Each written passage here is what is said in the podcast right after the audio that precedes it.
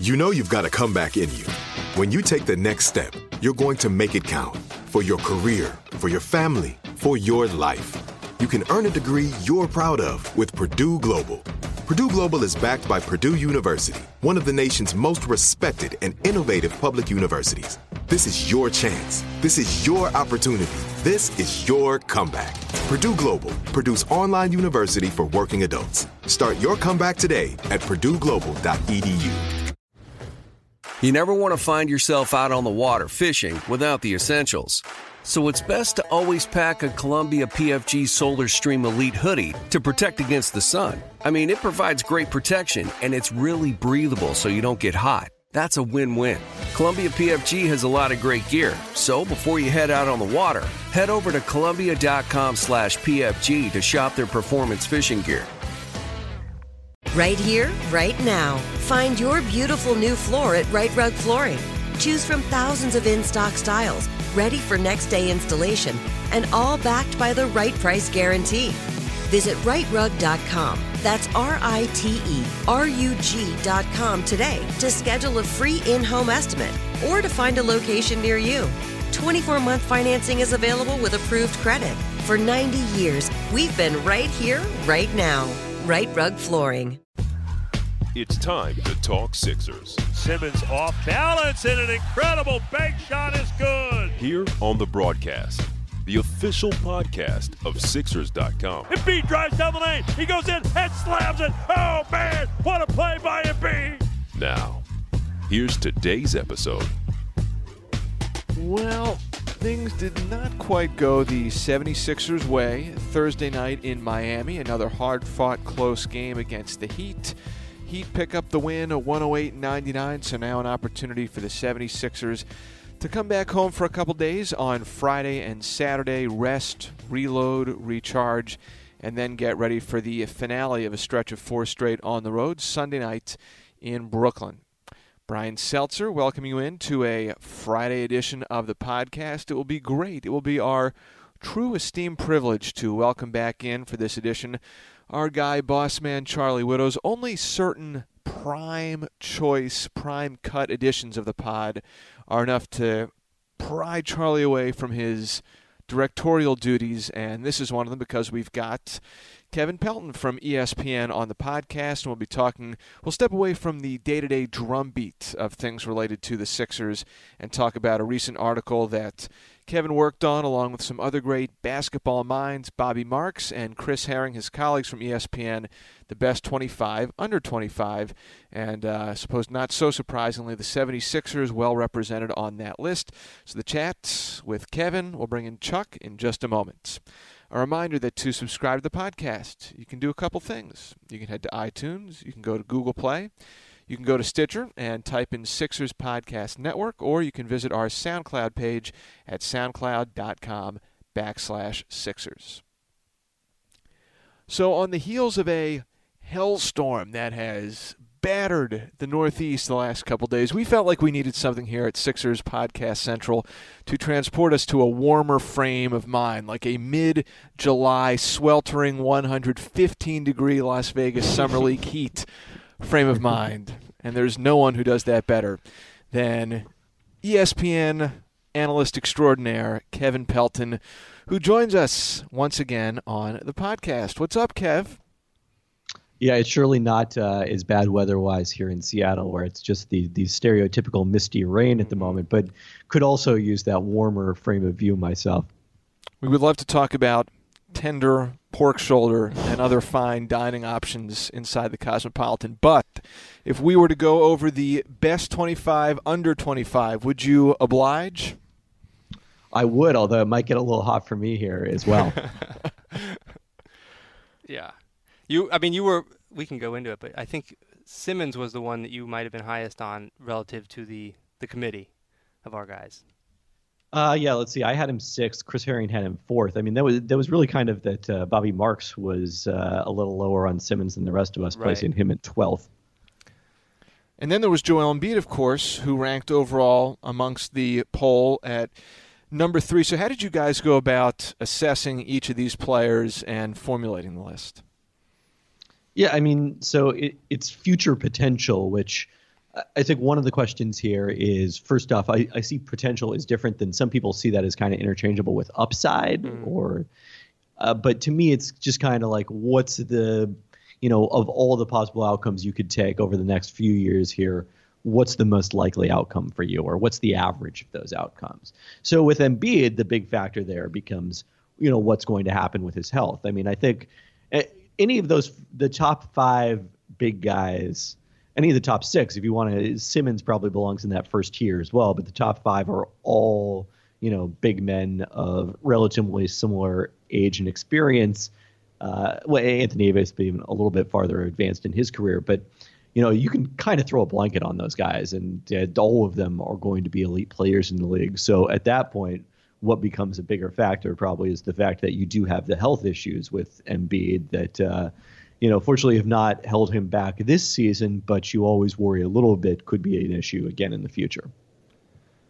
Right. I um I'd love to take a step back. I mean, this to me this is a fun list because it's it's almost like you know the NBA rank stuff over the summer, but it's in the season, so it's like in real time. We we have a chance to kind of recalibrate from what we thought before the season to now. Um, and between you, Bobby Marks, and Chris Herring, obviously people who have scouting and analytics backgrounds, which I think adds a little bit of validity to this type of a list. Um, what's the exercise like for you three when you're going through and, and, and doing this? Yeah, I don't know what it is for them. For me, it it really does start with the uh, you know kind of the statistical projections. So I have for individuals uh, the SCHOENE projection system that kind of looks at based on similar players how you're going to develop over the next three years, and then uh, I also factor in ESPN's real plus minus and and how players project to do that over the next three years, and that's kind of the base. And you know, players move up and down from there based on you know cases where you know they might be better or worse than the statistical projections, but that's you know just from for me in the way I think about things, it's easier to start with that list and change from it than you know kind of start from scratch. Got it. Do, just sorry, one quick follow up. Um, do you are there? You mentioned tier, like Ben Ben Simmons is part of maybe the top tier. Um, I, this seems like there's probably a drop off, at least in my mind, around I don't know ten or so in the list. Do you see kind of different levels w- within the top twenty five? For sure, yeah, and I mean you know, part of this is exercises. It, it, becomes increasingly difficult to separate the players as you get outside, you know, the top 15 or so. But I, I think, you know, the, the top six are guys with superstar potential, mm-hmm. I would mm-hmm. say, with Simmons and Embiid both in that group. And then there's a group, you know, I think the all star potential, but not necessarily that, you know, kind of superstar potential, probably seven through 14 maybe seven through 16. I don't know, somewhere in that range. And then you kind of take another step down to players who have a chance to become all stars, but more likely are just going to be, you know, very good role players, very good starters for their teams. I know we're going to dive in on a bunch of the Sixers guys, but it really does amaze me every time I look at Giannis's age and yeah. see that it's, let alone yeah. under 25, but under 24. It's ridiculous. Yeah. Yeah, and that's where you know him and him and AD was an interesting question at the top of this list. Uh, AD obviously has been off the charts the last few weeks here, where nobody in the NBA has been better. But over the course of the year, I think it, you know Giannis has been the better of those two players, and he's still got two years of development in front of him compared to Davis.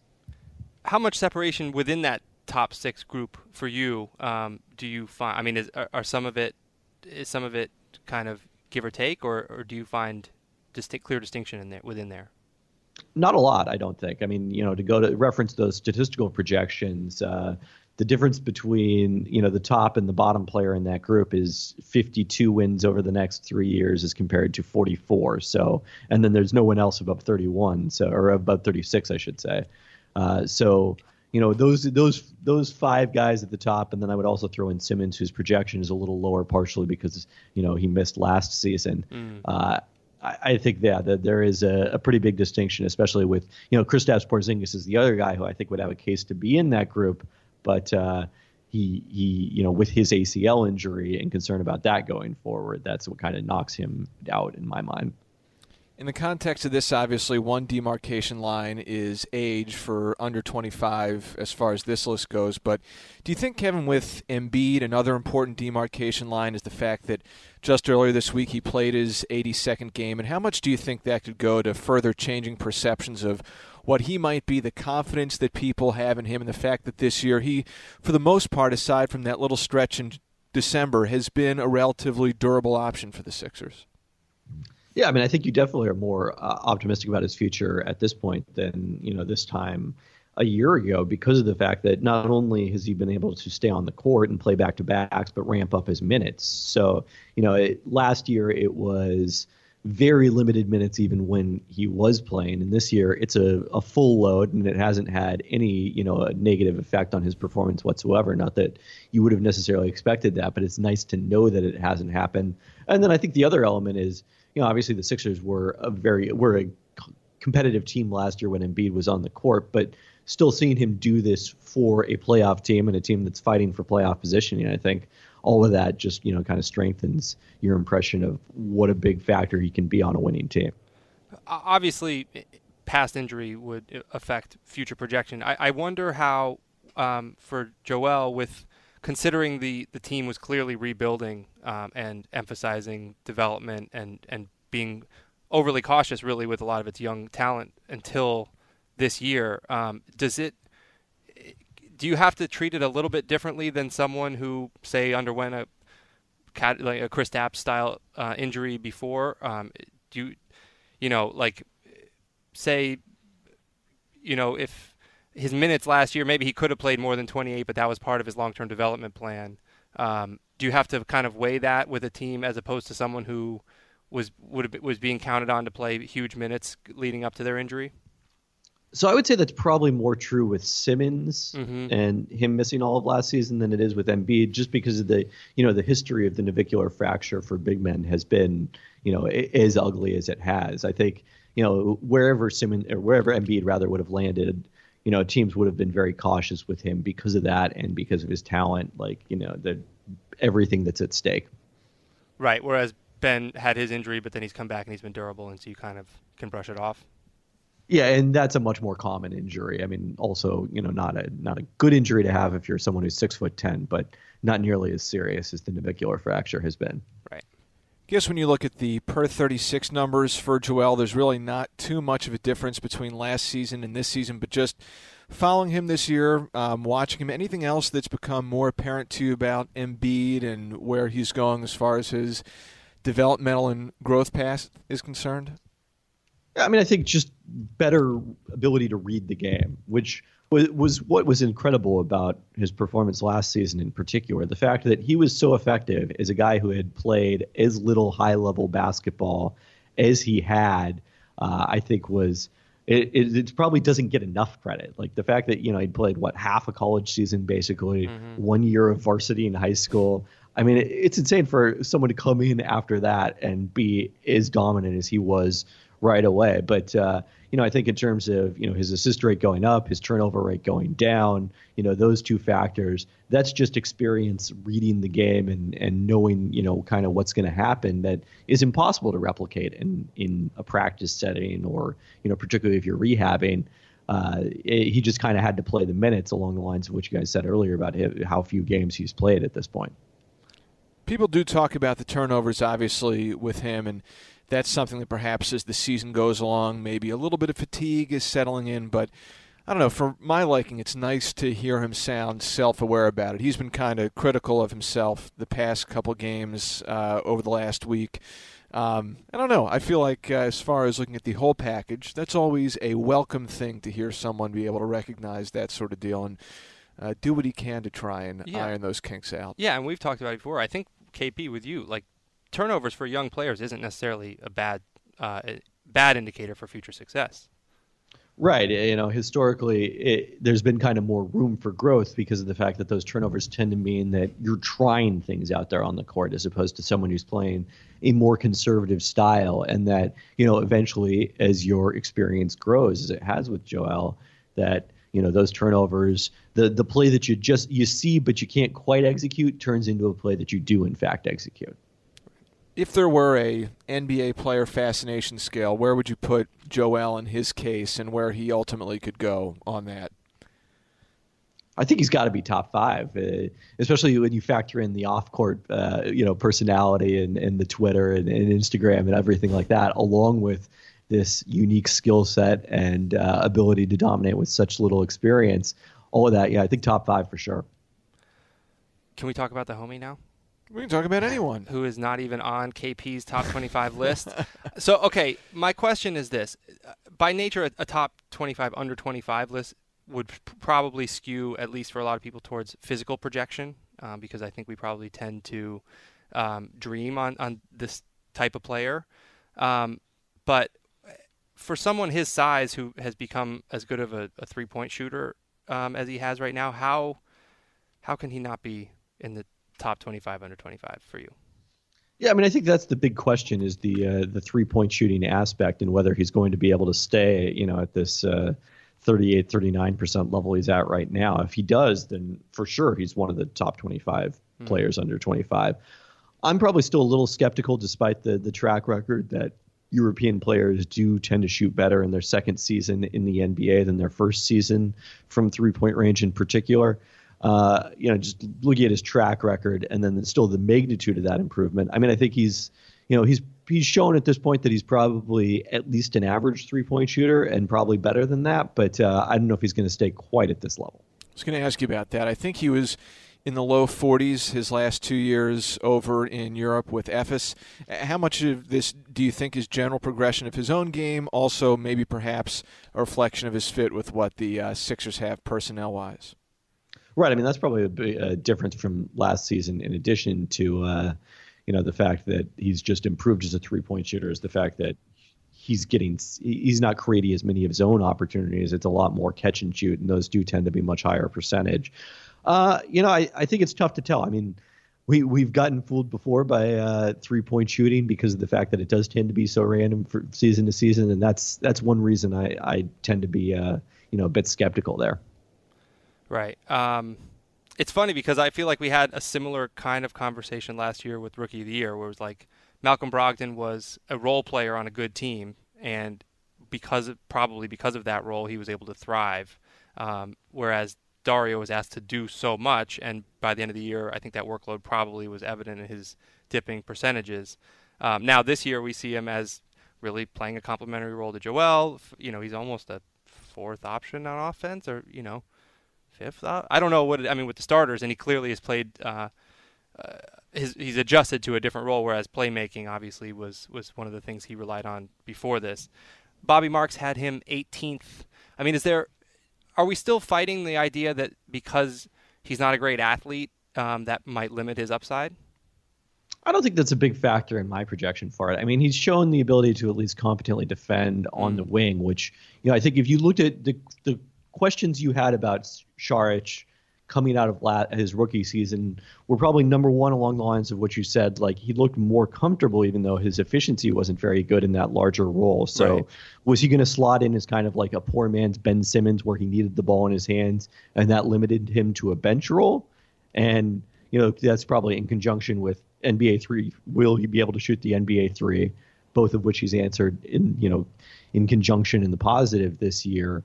And then, uh, you know, I guess that does he have to defend fours or can he defend out on the perimeter? And he's probably answered that in the positive this year too. So I, you know, I think even though he's not in my top 25, I feel much more positively about Saric's future than I did a year ago. And obviously, this type of thing is something that you can't really quantify. But for me, you know, even watching him when he was playing in the Olympics for Croatia or in Eurobasket or at times last season, and definitely more so this year when the games matter much more in terms of winning for the Sixers than they had a season ago, he just seems to be out there making good things happen when good things need to happen. Um, I don't know. I, I feel like there is something to be said. Well, yeah, and he also I would imagine his background in Europe is different than most young players who come over, where they they're playing bit roles on their, you know, if they're in the EuroLeague, they're they're not playing significant roles. Whereas he was playing huge minutes in EuroLeague, then mm-hmm. huge minutes in the Olympics, all that stuff, and then he comes over and has, the, and then has to go through the adjustment to the NBA three point line, which I think is probably the biggest adjustment for most, just the, the three point line.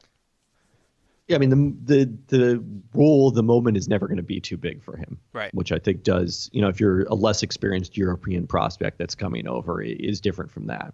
Yeah, and and Brett Brown's talked about it a lot. Like they were pretty confident that if Dario could work on like setting up for shots, which means like you know getting his legs into the shot and getting in position, that would go a long way. And I think we've just we've seen that. Um, his legs are fresher and he's doing more work before the shot, and you can tell the arc is better you know, and obviously the percentage goes up with it.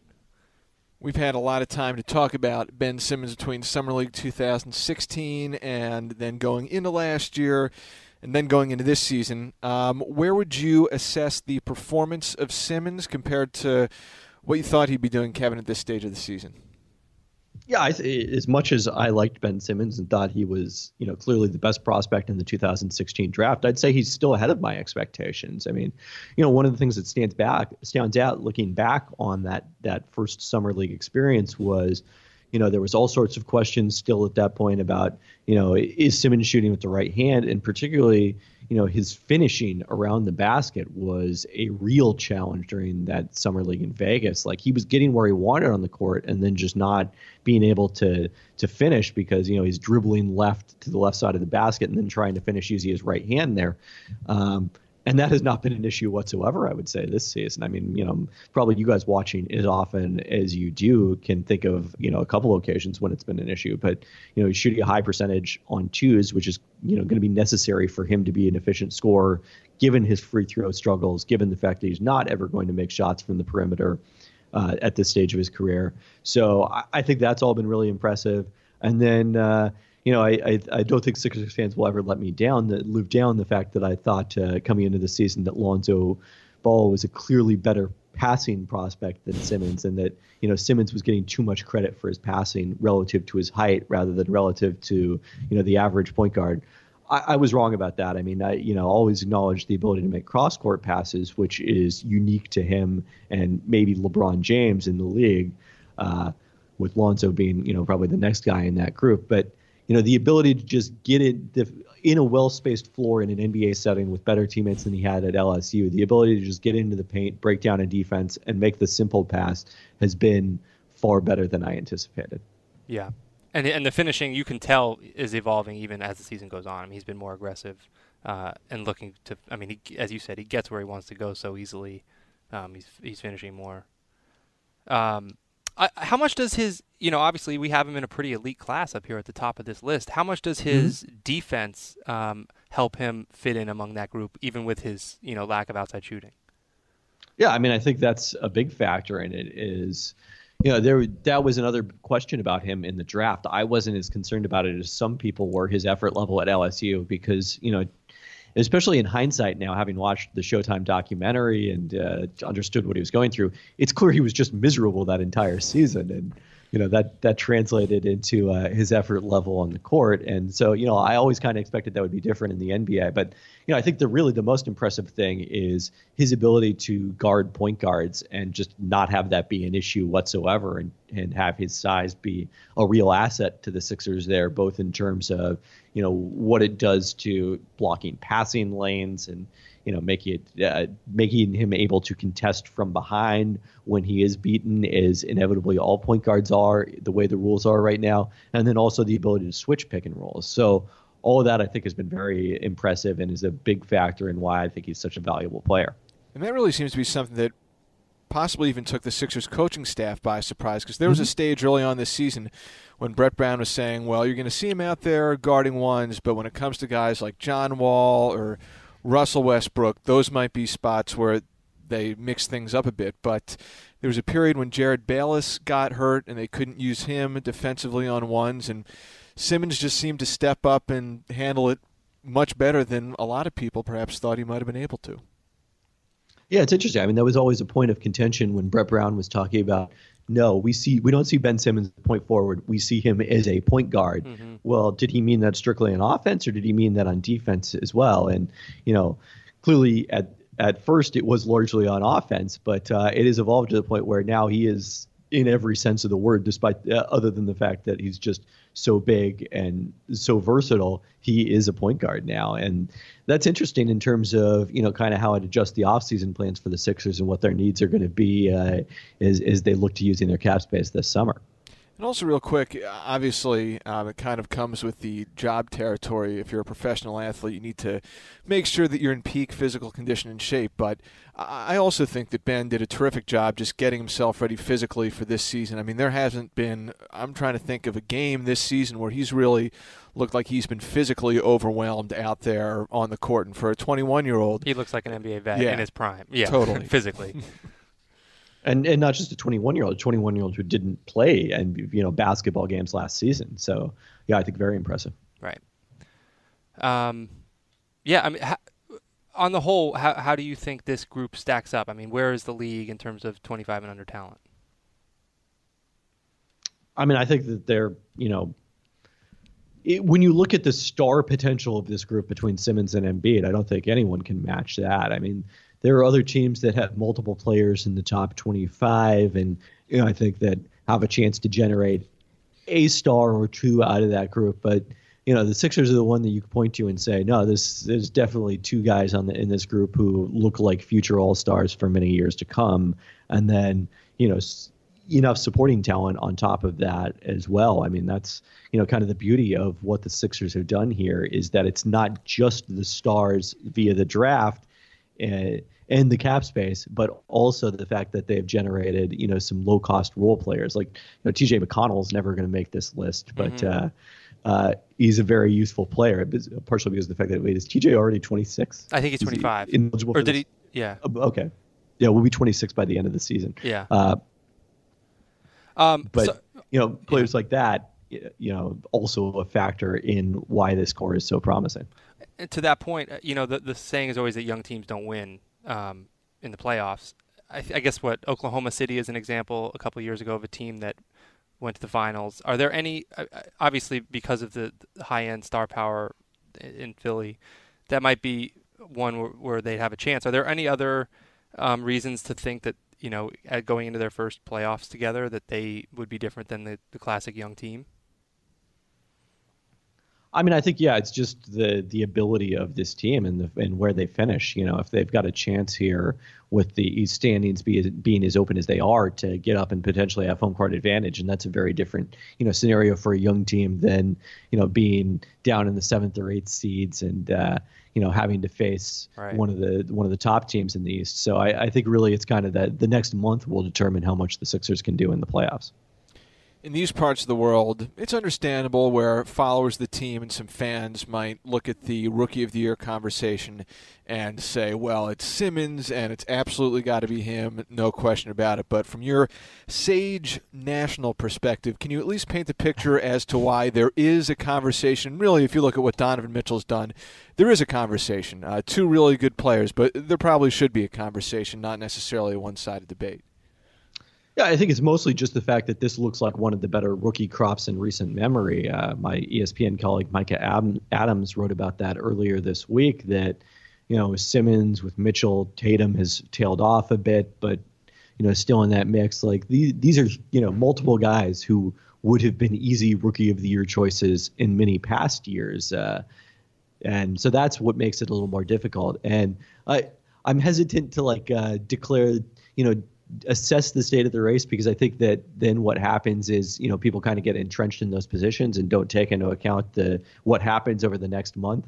That confirmation bias set, kind of sets in. But I do think you know one observation I've had about this year and the rookie of the year race is it feels a lot like the number one pick discussion in 2015-16 with Simmons, where he got out to such a huge lead early on mm-hmm. that it it became almost passe to talk about him as the number one pick or the rookie of the year. And then it became all about the other guys and the challengers, and they get all the attention as opposed to what Simmons is just doing. And, you know, kind of he he almost spoils people into not realizing how good he is.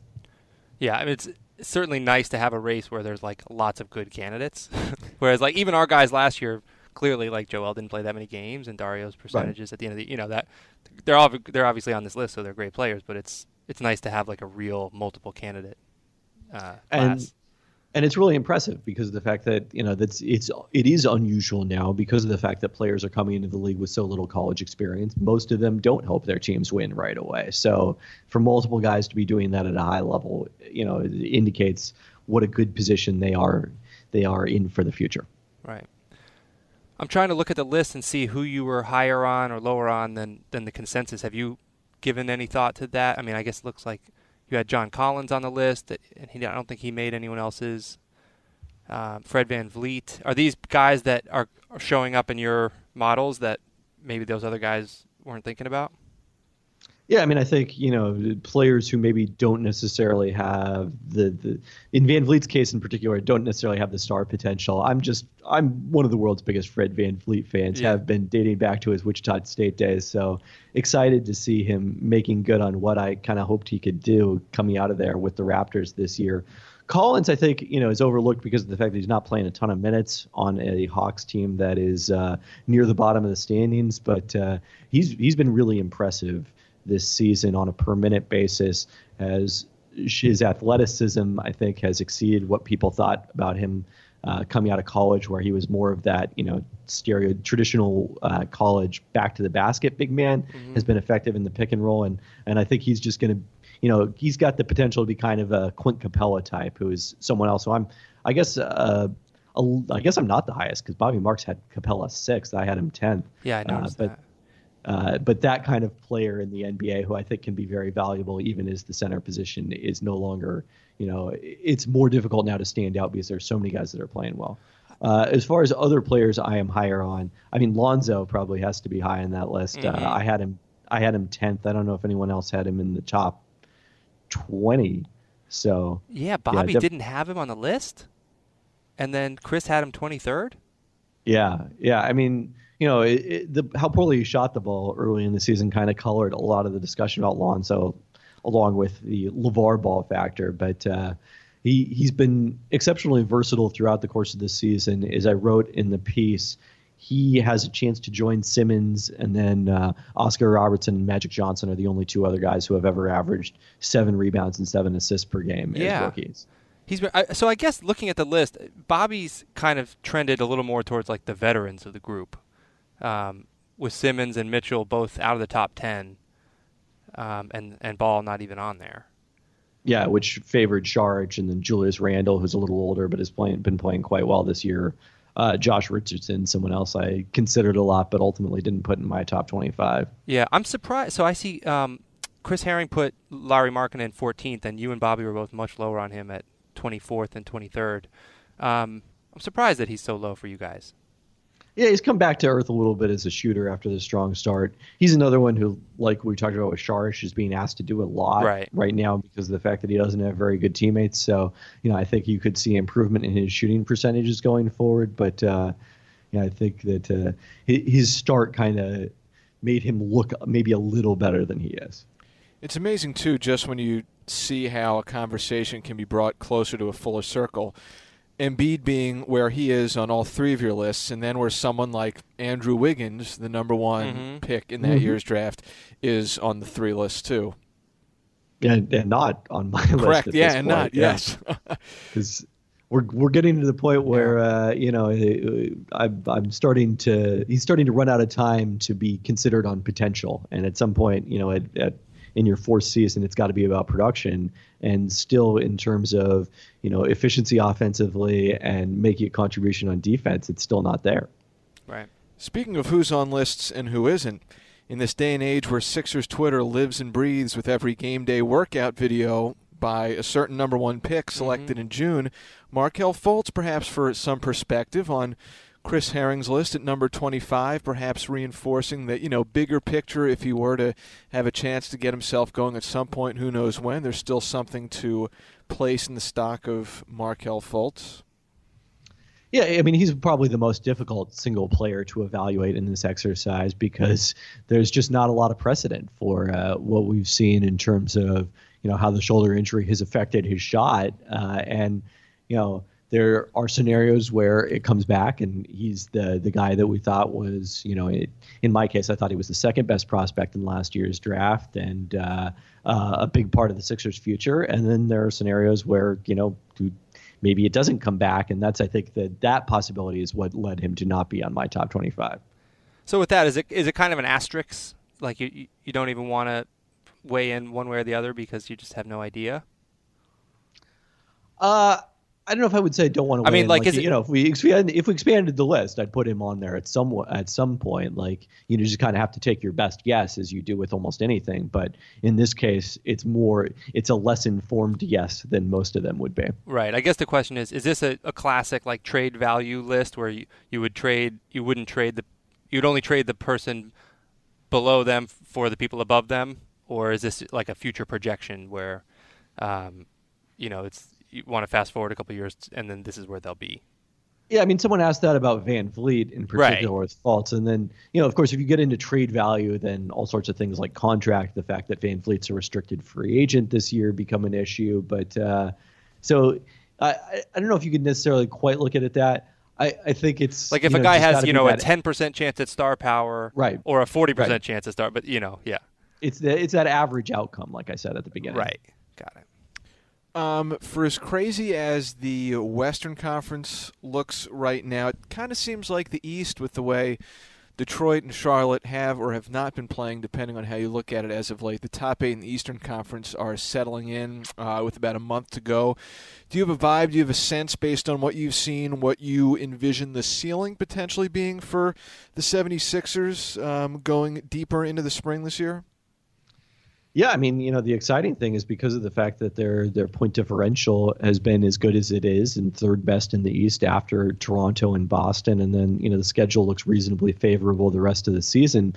You know, because of those factors, they've got the chance to get up as high as third, and and in fact, uh, you know, the 538 Carmelo projections have to, I, I guess, as high as fourth. I, I don't know if I can even though the 538 projections have them finishing third ahead of Cleveland, I, I still think that's unlikely with the changes the Cavaliers have made. Mm-hmm. Uh, but as high as fourth and having home court advantage in the first round, which would be really incredibly exciting. Aside from the Sixers, who we've established have this clear like upside and, and adds a little bit of volatility to the projections, are there any of these non-top three teams in the East that you? How would you handicap that group? I mean, it's tough to say because there's there's volatility. I think with all of those teams, you know, with Washington, it's John Wall's return and how much they can keep going. What they've done without him once they bring him back. You know, as Markieff Morris keep playing as well as he has uh, the last month or so.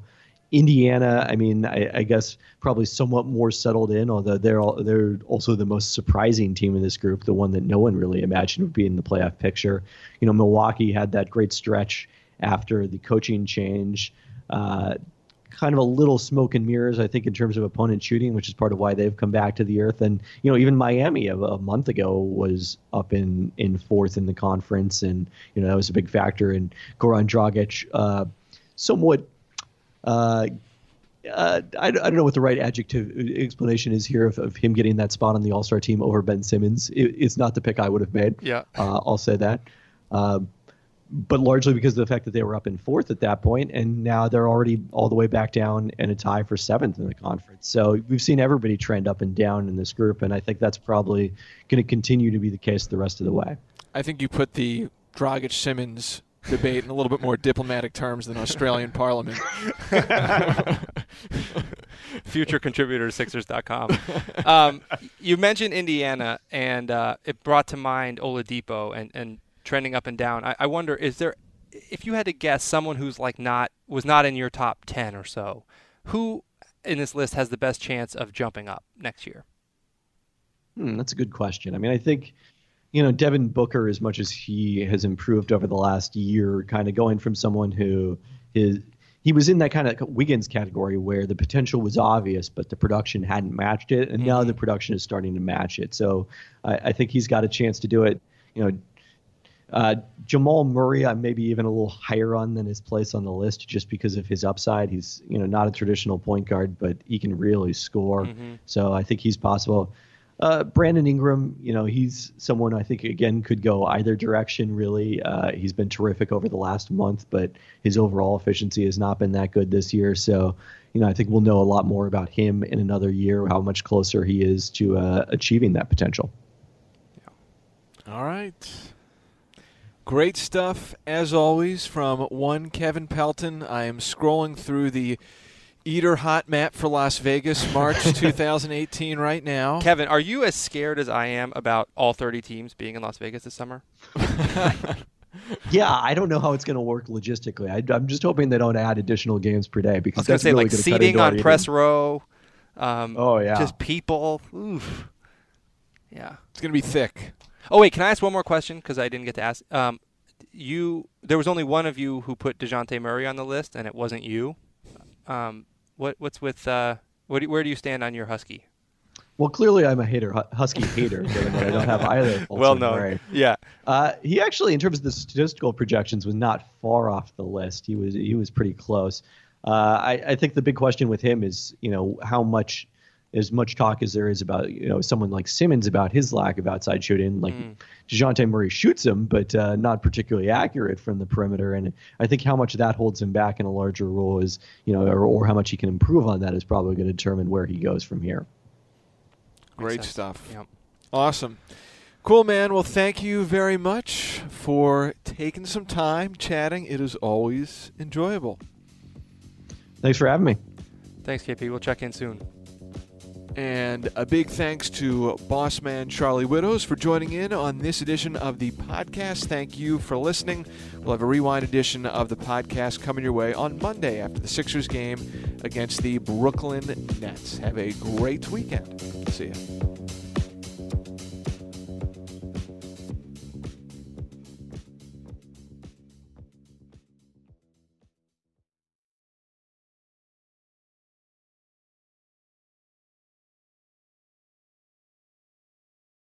Right here, right now.